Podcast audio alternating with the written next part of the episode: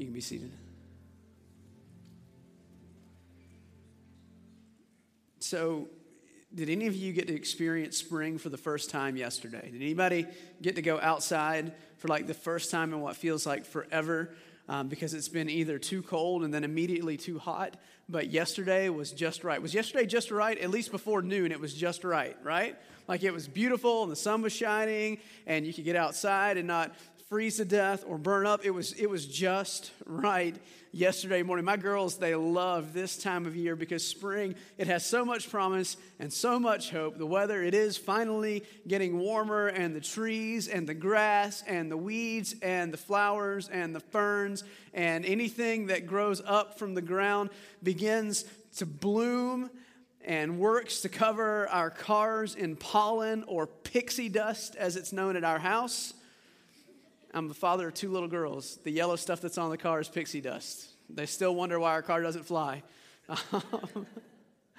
uh, but it's fun this time of year having, having children because they get to see so many new things. They get to see new flowers coming up from the ground.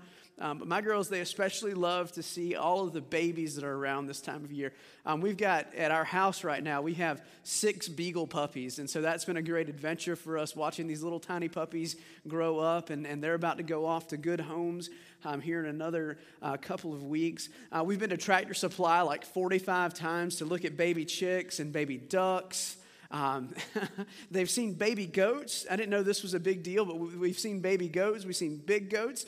And, but their favorite, my, Addie, my oldest daughter's favorite, um, is, is baby lambs, baby lambs, because they're just so cute. Do you know how cute baby lambs are? Have you seen a baby lamb? Okay, let me enlighten you. Um, show the video of the baby lamb. This is the first video. You gotta check this out.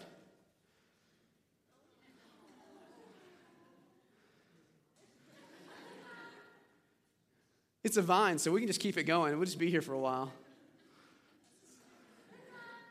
Her name is Winter.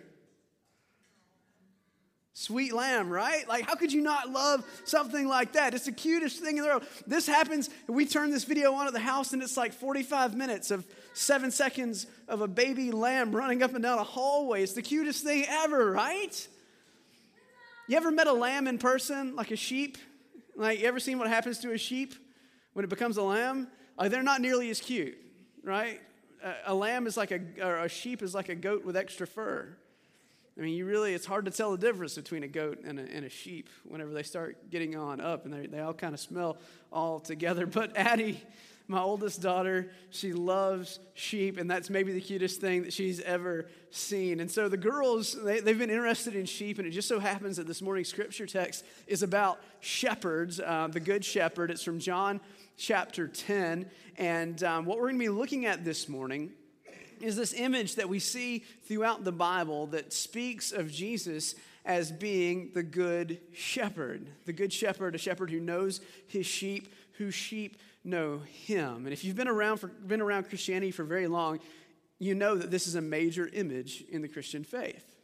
Psalm 23, one of the most beloved sections of scripture in the Bible, uh, a text that's almost always recited at funerals, begins with The Lord is my shepherd. The Lord is my shepherd. I shall not want. The Lord is my shepherd. I shall not want. That's, that's Old Testament. John brings that image forward in John chapter 10 when Jesus gives this Good Shepherd discourse. And so I want you to hear this because it's a classic text from Christianity and from the, from the Bible. So here it is, John chapter 10, beginning um, at verse 11. It says, I am the good shepherd, and the good shepherd lays down his life for the sheep.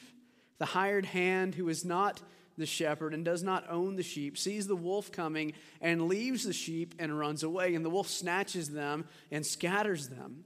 The hired hand runs away because a hired hand does not care for the sheep. I am the good shepherd, Jesus says. I am the good shepherd. I know my own, and my own know me, just as my Father knows me, and I know the Father, and I lay down my life for the sheep. I have no other sheep, I have other sheep that do not belong to this fold. I must bring them also, and they will listen to my voice. So there will be one flock and one shepherd. For this reason, the Father loves me, because I lay down my life in order to take it up again.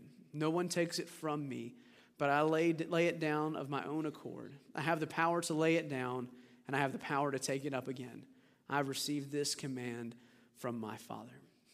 There's two pieces of this text that really jump out to me. And the first is about a shepherd knowing his sheep. Sheep are super cute, right? Little baby lambs are super cute.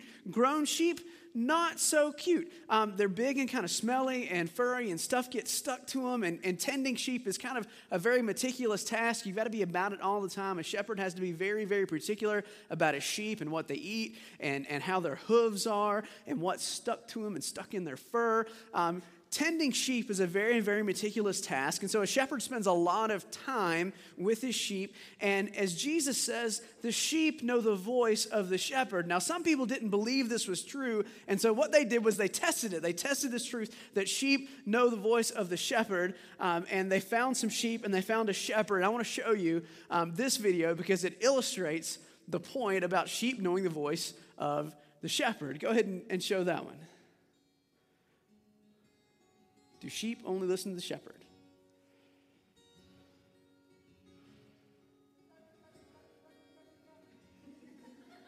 Not the shepherd.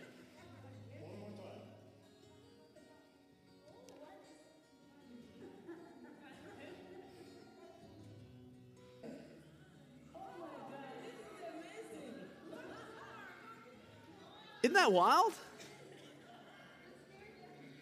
Wouldn't you think that anybody could just walk up to a fence and call the sheep over? But sheep know their shepherd, and shepherds know their sheep.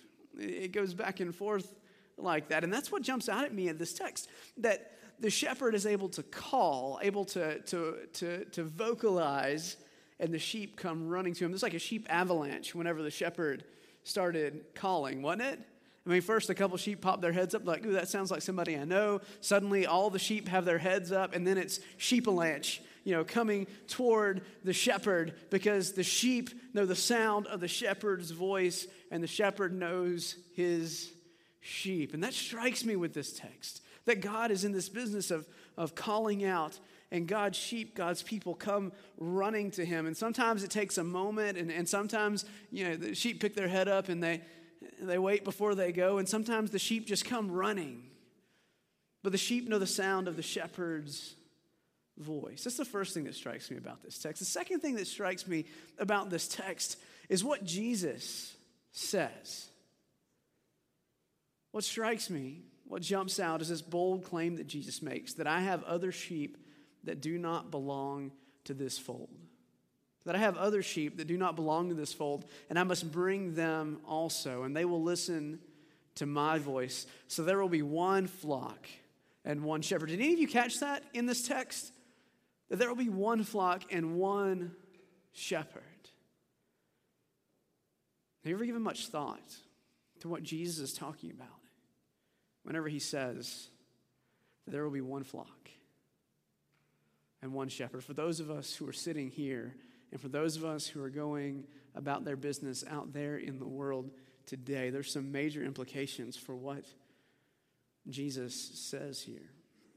What strikes me is that quite simply, Jesus isn't done yet. That's what Jesus is getting at. Jesus' work isn't done yet, despite his healings, and Jesus has done lots of them by the time you get to John chapter 10. Despite all of his preaching, and Jesus has done a lot of preaching by the time you get to John chapter 10. Despite all that he'd already done and planned to do, Jesus isn't done yet. He still has more sheep to reach. Sheep that are not in this fold, in this place, in this community right now. Sheep that are to be called and to be gathered in. And by extension, here's what I want to suggest to you that God isn't done yet either. That there are other people out there in the world that God is actively reaching out toward.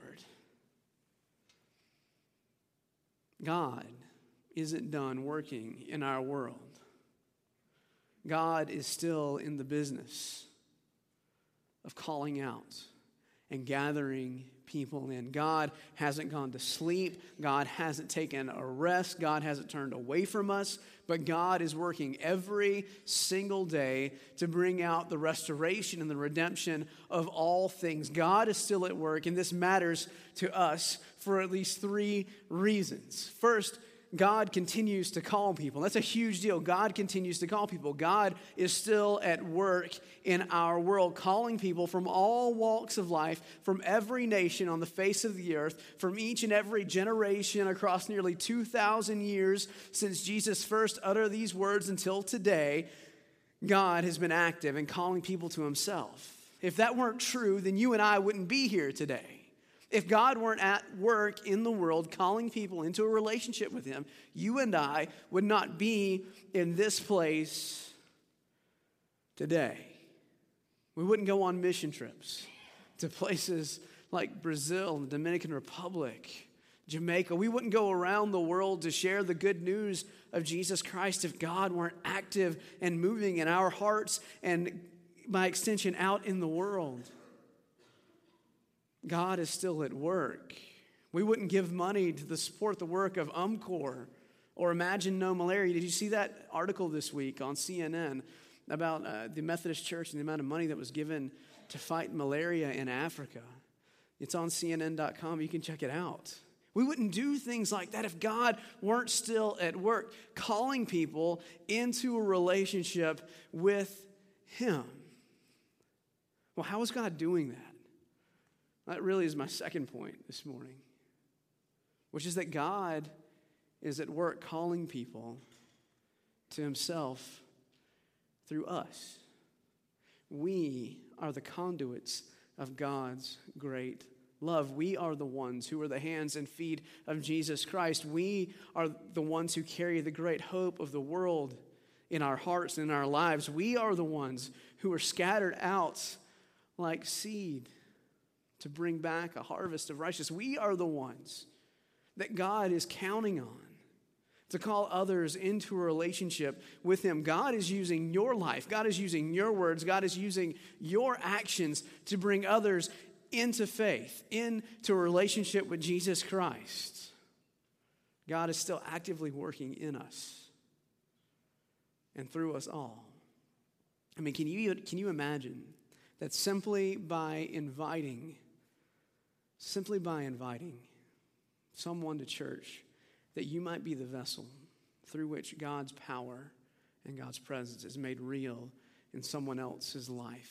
Can you imagine that by simply inviting someone to come and experience what we know and understand to be real and present, God's presence here in this place. That by inviting someone in to this place, that you could be the one to make God's power and presence known in a way that takes a sheep and brings them in to the fold of God. God's plan and God's purpose, they're being worked out through us.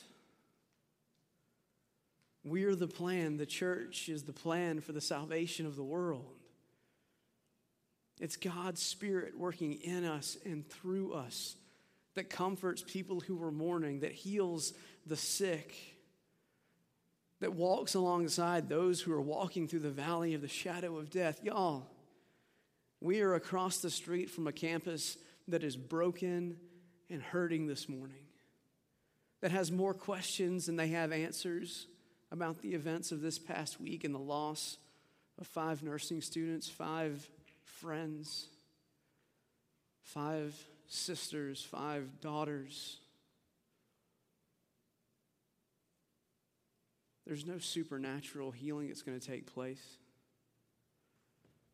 unless you and I walk across the street and meet those young men and young women right where they are. God is calling other sheep into the fold through us.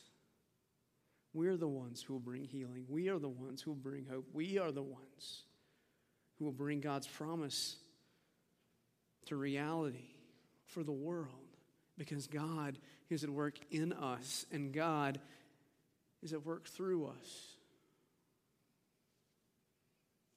There are people across the street who are struggling to find a purpose and a vision for what God would have them do and be and become, people who are looking for some sense of hope in the midst of all this hopelessness. And we're invited to extend a hand of grace to extend our arms and embrace them with the love that's embraced us and wrapped us up and held us tight.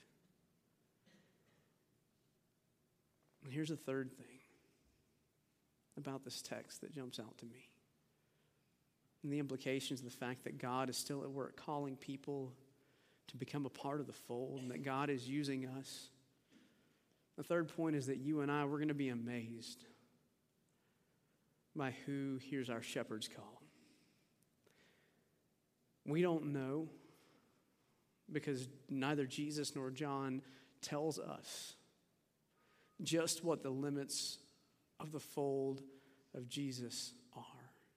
We don't know how big the flock is. We don't know who God will call into a relationship with, with Him. And we don't know who is going to respond. Jesus, though, is still calling, and God is still searching. And in time, we will all be, as Jesus says, under one flock and under one shepherd. God is not done yet. And neither are we. Because if we will allow it, God will allow our lives to touch thousands upon thousands of other lives. If you don't believe it, look what a tragedy that befell five people has done to a campus of 28,000. One life, one life can affect thousands. Your life counts. And there are more people than you could ever imagine who are looking at you because you were a follower of Jesus Christ. To show them the hope and the promise that you know to be true. If our God is calling others, other sheep to come into the fold, then shouldn't we be about the business of gathering them in, of opening our doors wide to anyone and to everyone who would hear the call. To throw open our doors so that an avalanche of people might come and receive the grace and the hope and the peace that we know. Shouldn't we be about that work? If that's what God's about. The problem is sometimes we like being in our own little flock way too much. We like our own little fold. And we don't want to be about the hard work of inviting others to come and experience how good our shepherd is. Sometimes we like our little flock and we like our little fold and we like the way that we do things. And because we're so stuck on our way and the sheep that look like us and act like us and smell like us, that stink like us, we don't open ourselves up to extend the grace that we receive to other people. God is active. Jesus is calling. Calling out to a world that is lost and broken through your life. Your life matters and you can make a difference for the kingdom of God today. If you will allow to God allow God to speak to those around you through your life. And the way that you begin doing that is by getting serious about your walk with Christ. Do you know the voice of your shepherd? Do you know the one who calls you my name? Do you know the one who's counted every hair on your head, that knows you're going out and you're coming in? Do you know the one who surrounds you and protects you? Do you know the one who has grace not only enough for today, but for tomorrow and for all eternity? Do you know your shepherd? And will you allow him to use you? Would you pray with me this morning?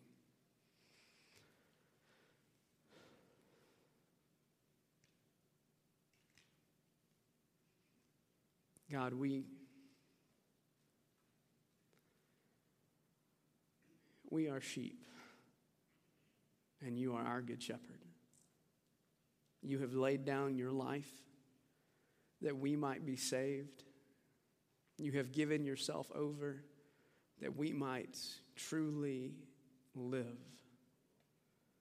So, God, help us this morning to share the gift that you've given us with a world that is lost and hurting. Help us to share the gift that you've given us with those who are next door to us in our homes and in our offices, with those who are like us, and even those who are unlike us, God. Because you're the one who is calling the world into a relationship with you. Help us to follow. Help us to trust. Help us to be transformed and to love you with all that we are and all that we have. It's in Christ's name that we pray. Amen.